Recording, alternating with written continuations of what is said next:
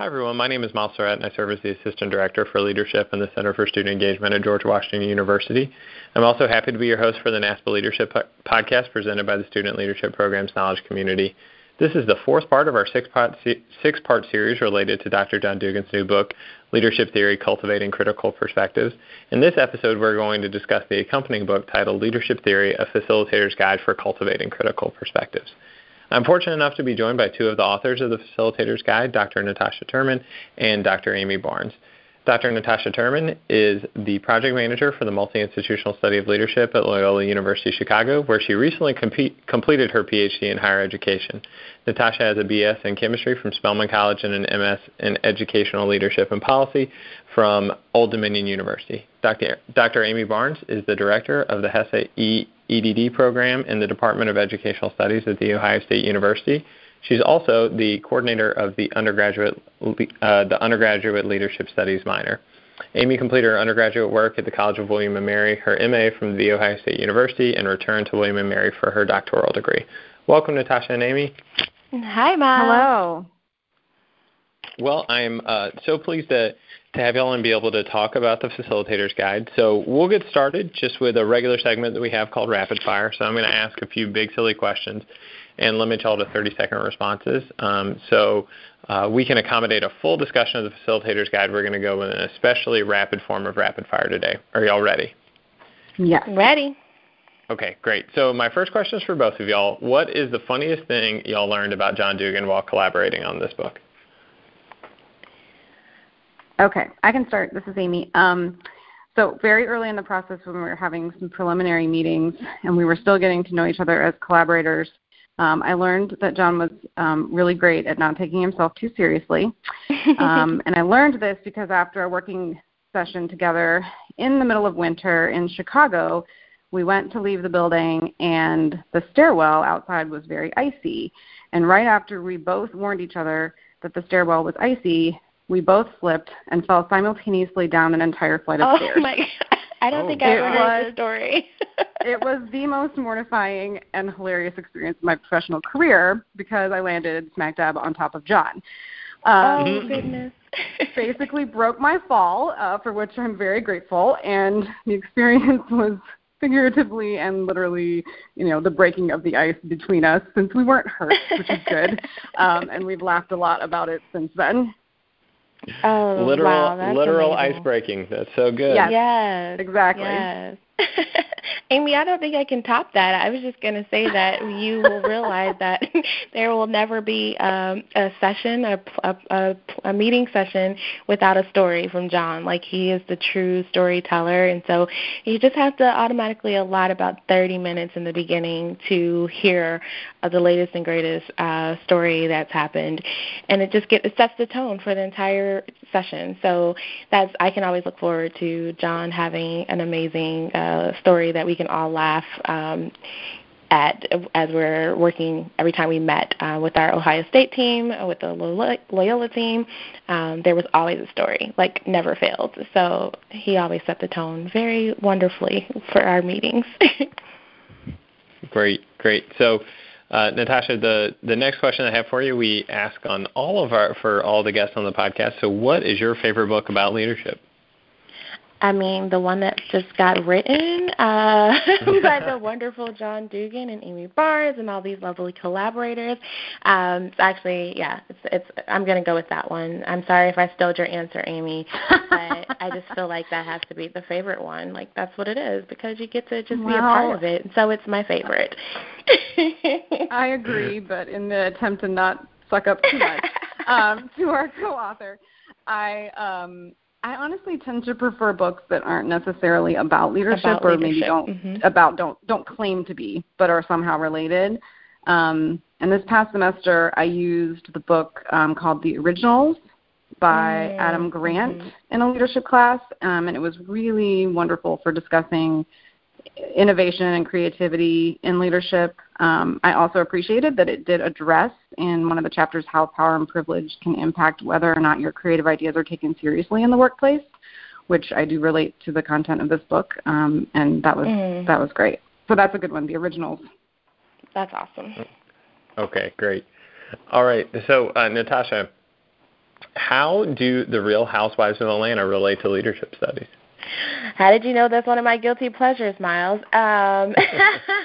Well, for any of our listeners who have that as one of their guilty pleasures, as do I feel like all the Housewives shows are the epitome of LMX theory, Leader Membership Exchange. There are in and out groups, and they really show you what complex leadership approaches looks like on a day-to-day basis in our real lives. Even though we claim to be relational, it's LMX theory all day, every day.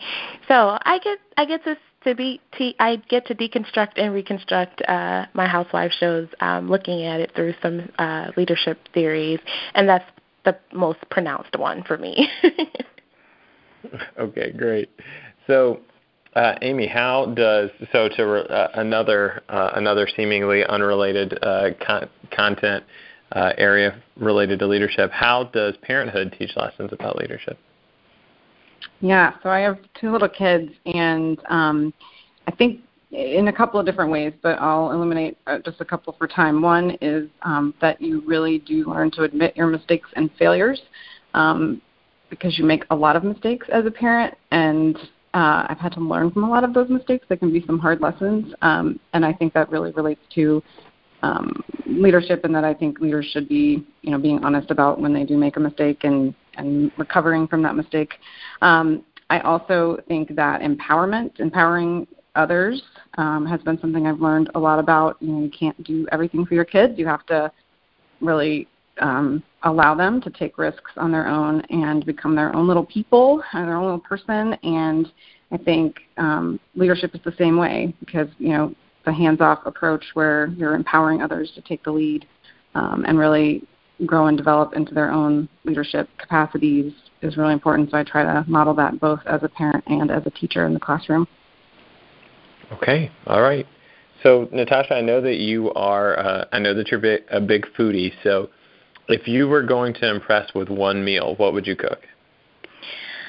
Oh, there's so many that everyone loves, but my favorite that's like presentation and really looks beautiful on the plate. And I think when I think about that with leadership, it's just always putting our best self forward. It would be my grilled shrimp with lobster cream sauce, served with wilted spinach and Parmesan polenta. It's a hit. Everyone loves it, and it looks so pretty on the plate. I'll have to make it for you too one day. Nice. Okay, so Amy, I know that you love HGTV. So if you were going to make a renovation to your home, what would you pick, and what was the inspiration for that choice? Yeah, I think I would honestly choose those really elaborate, really wonderful outdoor living spaces. Whether that be the fancy grill and the patio with the seating, or the outdoor kind of entertainment center with really nice. Would you have a bonfire outdoor or what do you call those little fire pits? Like the fire pit, I have this one friend who has just a really, really beautiful sort of backyard entertainment space with the TV and everything and sofas, and I just think that's really, it would be an escape, a place to relax and rejuvenate, and I enjoy the outdoors, so I think it would be cool to have something like that. It's definitely a luxury, though, not something that very many people can afford to have. Definitely. Okay. All right, so we're going to transition to our next segment, which is Higher Ed, Two Truths and a Lie. So I'm going to provide two true stories from higher ed current events and one lie, and Natasha and Amy will have to parse out the lie. So today, Amy, are you ready? I'm ready. All right, so today's theme is freedom of expression. Are you ready for your three options? Gosh, yeah. Okay, great. So the first option is that the Burlington Free Press recently reported a unique form of protest. University of Vermont student Timothy Zeller has been living in the woods near campus since the presidential election. Mr. Zeller is inhabiting a tent and refuses to move indoors until President Trump is removed from office. The Burlington Free Press quoted Zeller as saying, "This is the beginning of a movement. Lots of people opted out of housing next year and are joining me in this new Trump bill." I believe the Trump bill reference there is a reference to Hoovervilles. So the next option is that state legislature state legislator Cedric Glover recently caused controversy in his state of Louisiana. Representative Glover introduced legislation that would prevent public universities in the state from licensing official alcoholic beverages. This would prohibit LSU and University of Louisiana Lafayette from their current agreements with local breweries. The Advocate, which is a paper in Baton Rouge, quoted Representative Glover as saying, "Deep in my heart, I just know it's wrong for us as a state to allow a public university to put our official stamp of approval on an alcoholic beverage." So that's your second option. And then your last option comes from a report from the Post and Courier in Charleston, which recently reported that the College of Charleston kicked a student out of the on-campus George Street Fitness Center for wearing a crop top. After the student in question shared the incident on Facebook and garnered more than 1,000 likes, the university responded. A university spokesperson said, "The fitness center asked its attendees to wear T-shirts to reduce skin contact with exercise equipment," and I quote, "for sanitary reasons." So those are your three options. We've got Trump bills in Vermont. We have beer licensing in Louisiana, or we have crop tops in Charleston. Oh, man. Well, I mean, seeing as how you can have open beverages in Louisiana, and I think the drinking age is like 18. I don't know. It seems like it's that young. I feel like that one's the lie, but I don't know, Amy. Is this supposed to be a collaborative exercise? Yeah, we're supposed to collaborate. Mm-hmm. that one's my vote. That's the lie, but I'm not. And the first one sounds so far-fetched, but I think that it could be real just because it's so far-fetched. I don't know. Yeah. So I 100% believe the crop top one is true. Yes, I do too. Yeah. And let's see. I think the first one just sounded a bit too much to me. It was fine until it got to the part where it said all these other people are going to join me in the woods next year. And then I thought that's maybe over the top. Okay. I don't know, the alcohol one. We got to decide. The alcohol one. The first one was my second choice. So, yeah. The second one was just a bill, right? It wasn't actually put into place. It's just somebody proposing a bill, I think. That is what it says. Yeah. Mm-hmm. Yeah, which is just one person's stance on an issue, which seems plausible to me. I'm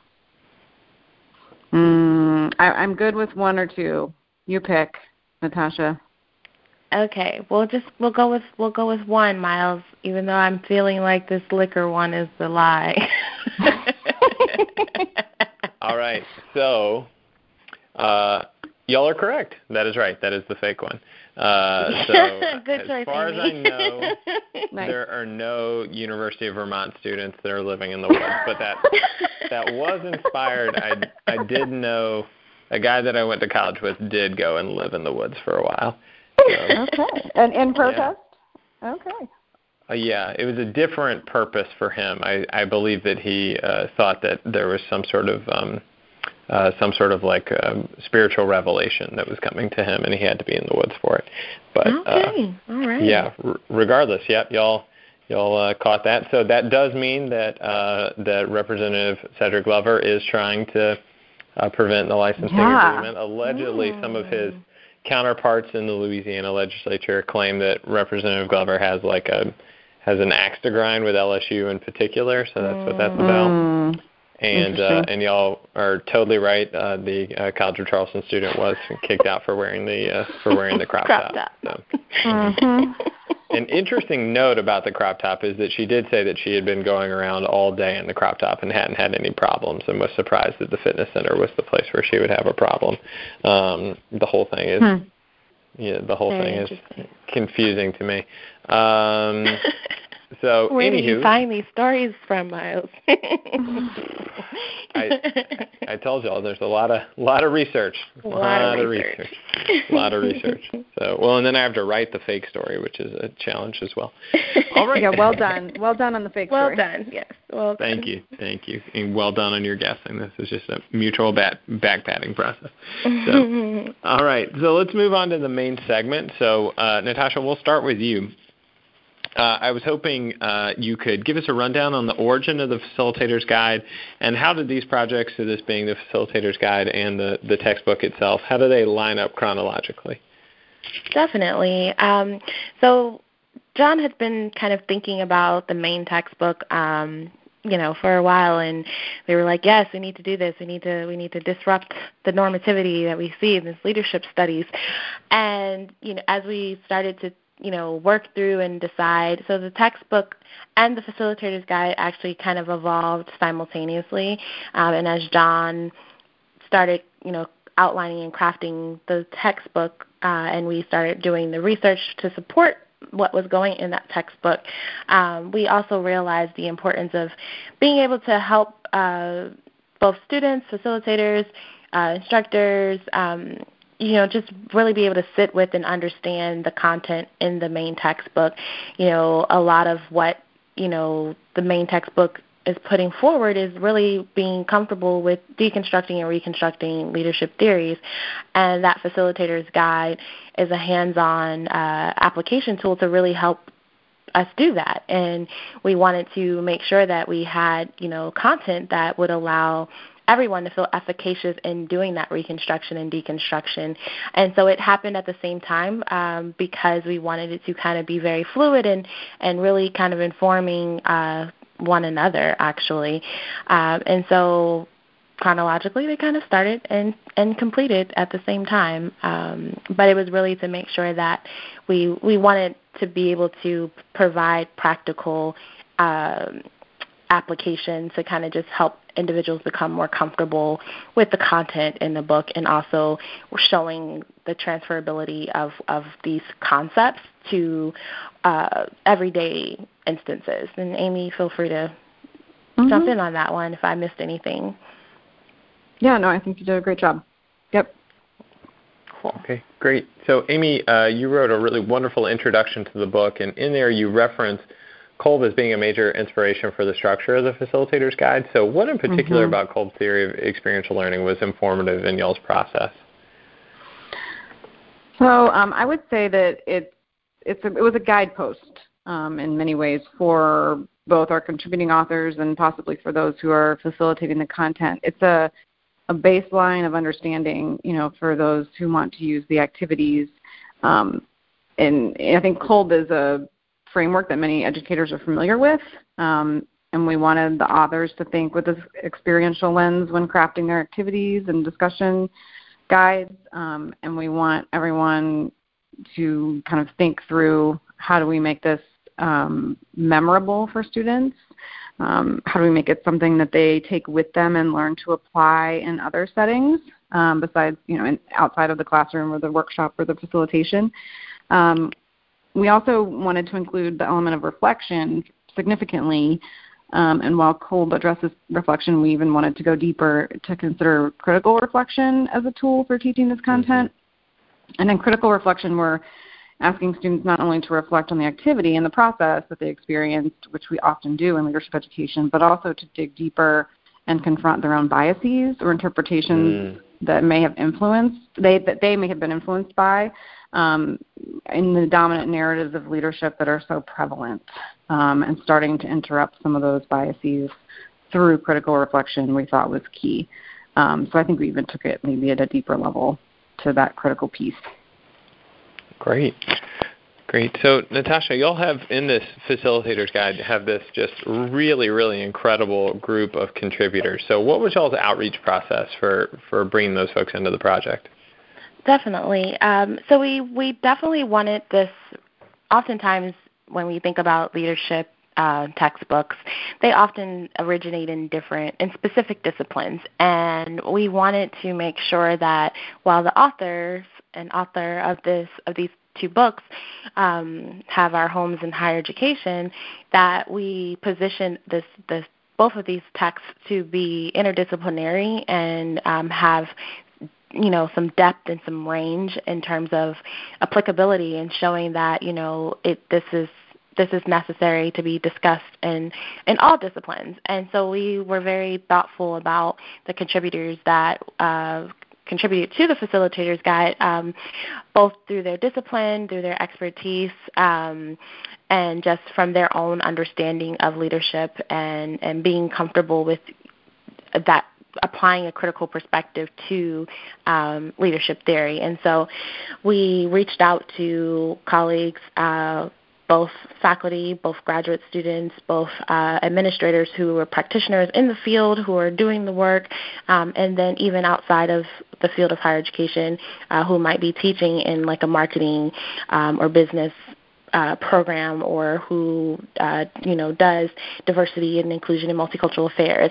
And so we tried to make sure that we had an array of contributors. And so we did personal invitations to folks that we thought, you know, would be interested in participating, and also, you know, got some feedback from colleagues if they had recommendations, and that kind of started the ball rolling for kind of our first cohort of contributors for the guide.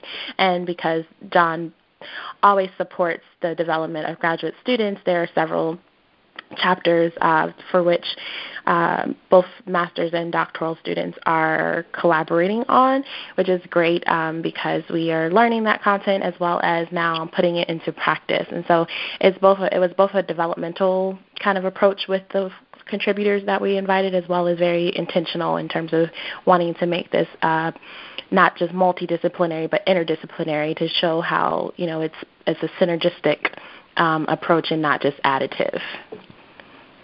Okay.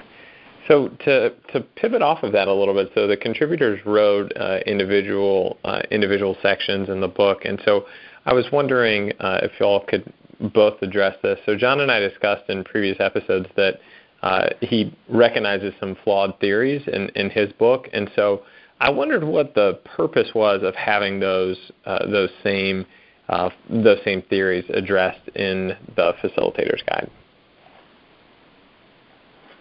Definitely. Amy, do you want to start or you want me to start? You can start. Go for it. Sure. So as with theory, we say that theory's, you know, always evolving, you should be living, and the theories that we focus on in the book are theories that are prevalent and that are often frequently used. And some of those theories that, you know, were some points of contention, you know, maybe situated themselves in what we would consider industrial leadership paradigms, and, you know, aren't always congruent with being, you know, inclusive and forward thinking and how we want to think about leadership being relational and complex and adaptive. But the reality is that we still need to attend to those other theories because they still inform a lot of the work that we do. And so while we,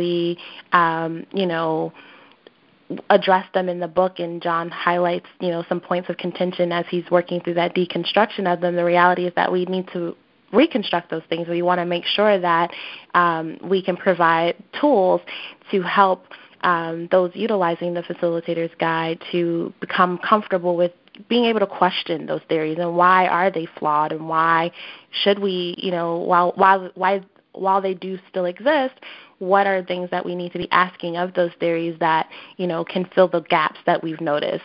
And so that's why the Facilitator's Guide still has activities to help that process, because, again, you don't want to, as they say, throw the baby out with the bathwater. Like, we still need to attend to those theories. They should be evolving and not static. And so even though they may have gaps and some shortcomings, how do we bolster them and build them up so that they can become more dynamic and inclusive to all those for whom would like to use it and consume it?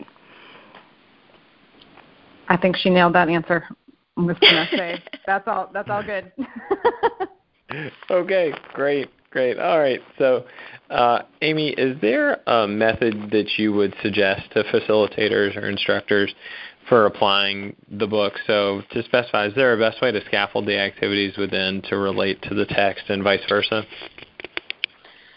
Sure. First, I would preface this by saying that we intended the Facilitator Guide in a lot of ways to be a standalone book, but also to complement the textbook. And ideally, I think an educator would choose both. And I think if I were new to the textbook and the Facilitator's Guide, I would begin by reading John's textbook and try to gain a greater understanding of how to apply critical perspectives to leadership. And then I would probably go and read the introduction to the Facilitator Guide and the first few chapters. And then lastly, I think I would use the Facilitator Guide to consider ways to illuminate the content that I wanted to teach or that was most salient to my course or my program or my workshop, because there may be certain theories that you're teaching that you want to specifically reference those sections and those chapters, or you may be doing an overview of leadership theory, so you might find the majority of the Facilitator Guide helpful. In terms of differentiating or scaffolding for participants who maybe have varying levels of familiarity with the content, I think we tried to order the chapters with that in mind.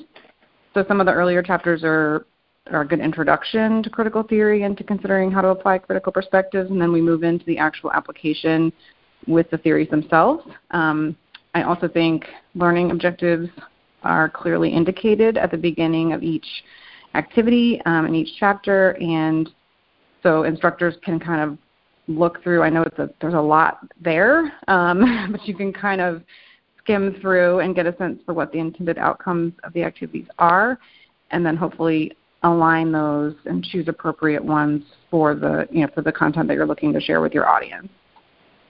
Mm. Definitely. And I think, just adding on that, just each chapter has a chapter overview and a chapter framework, and that really kind of provides what you would kind of a snapshot of or a Cliff Notes version of that chapter in the main textbook with some added oomph, I guess I would say, so that you don't per se have to have the main textbook in hand, but if you wanted to go deeper, that the main textbook would allow you to go even deeper in kind of understanding the context of that particular theory or approach. So I think that it's the Facilitator's Guide can definitely stand alone, but was designed as a support tool for the main textbook as well. Okay, fantastic. So, Natasha, in a related question, do you believe that content from the Facilitator's Guide can be applied without having the context of the textbook? For instance, can I pull an activity from the Facilitator's Guide and use that for a standalone session for students or staff without them having read John's book? Yeah, definitely. To my point of the overview and the framework, kind of being at the beginning of each chapter, allowing you to kind of figure out, well, what are these particular clusters of activities focusing on, and you can apply that to a workshop for your department or your division, and then you don't per se need to have the main textbook. You don't need to use the main textbook to kind of help individuals understand the content in those areas. So they're very self-explanatory, step-by-step, and learning outcomes and even processing questions for which you don't, again, need the main textbook to be able to apply the material. So and I'll just tack on to I would just tack on to that. There's a chapter, for example, on strengths. And I know a lot of campuses are using the StrengthsFinder with students, and I think you could very easily go into the Facilitator Guide and take one or two of the activities that are about more deconstructing strengths and really putting that critical lens on strengths, because I don't think a lot of people are doing that. And you could just take those activities and tack them on to the end of a strengths workshop to kind of add that additional element that you want your students to be thinking critically about the assessment as well as learning about the assessment. So it is handy in that way, I think. Mm. I think I also would add I think when I talk about the textbook as well as the Facilitator's Guide being interdisciplinary, I would also say interfunctional, if that even is a word.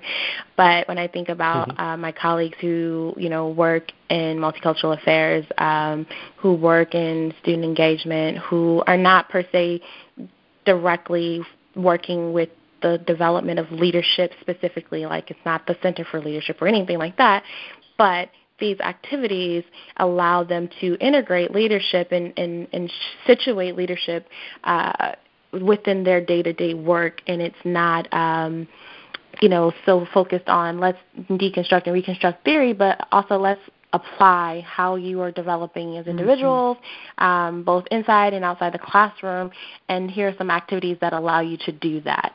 And so I think it's also very useful from a practical standpoint for whatever functional area you are working in. I find it very helpful. Yeah. I mean, that's certainly been the case for me. I've already facilitated a couple of sessions that have been pulled out of the guide without the context of the book, and I think they've, you know, been largely successful. So it's been an awesome tool already for us here at GW. So yeah, great. So my last question for y'all is, I'm sure that, and this is for both of you, I'm sure that this has been quite the journey. So what was unique about an academic endeavor of this scale? You know, what are some takeaways from putting together a book?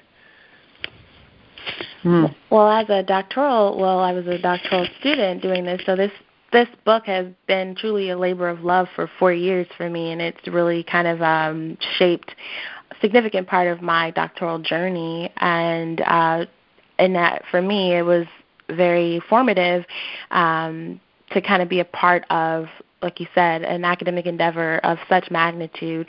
And I think what was probably unique about it was that we were pulling voices from so many sectors across the country, across different disciplines, across different, you know, areas to really contribute to and make this a rich project. And, you know, sometimes when you look at leadership textbooks, they're, you know, individual authored, written, and, you know, that's what you have. And I think that one of the cool things about the Facilitator's Guide, and even the main textbook, because throughout the main textbook there are vignettes from leadership, individuals who are engaging in leadership across different sectors professionally, and we have their narratives and we have their stories that are really kind of infusing and bolstering each chapter. And so I think what I find unique about the project is that it's centering so many voices and it's centering so many different perspectives, and it really is living out what it means to kind of look at leadership more critically.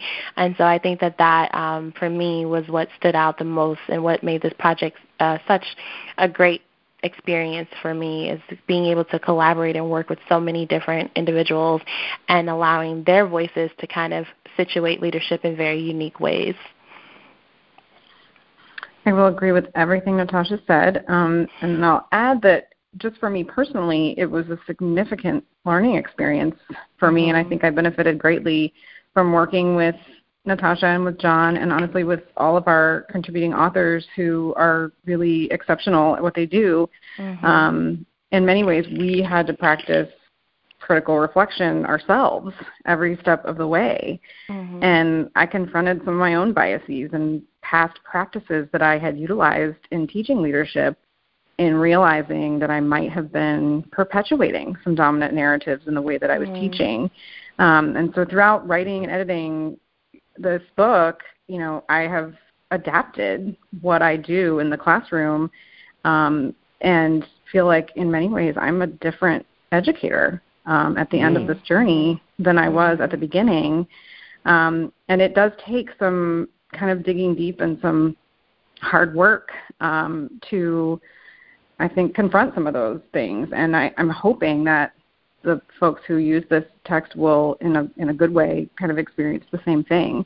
And they'll feel like after they're done kind of adapting their workshops or their teaching or their curriculum to incorporate some of these ideas, that they feel like they're serving their students better. I'm a better advocate, I think, for critique and deeper learning for my students. And like I said, I think I'm a better leadership educator because of it. Definitely. That's awesome.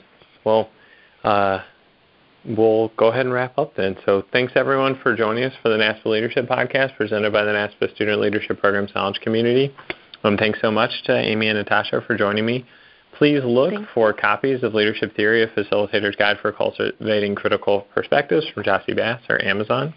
And you can get more information about the SLPKC on our various social media outlets, including facebook.com/SALead, on Twitter @NASPASLPKC, or Instagram @NASPA_SLPKC. And you can also connect with me on Twitter. I'm at Miles_Surrett, SURRETT. And finally, if you're interested in being a guest on the podcast, we'd love to hear about your program. So please shoot an email to naspaleaderpodcast@gmail.com. Thanks, Amy and Natasha. Thank you.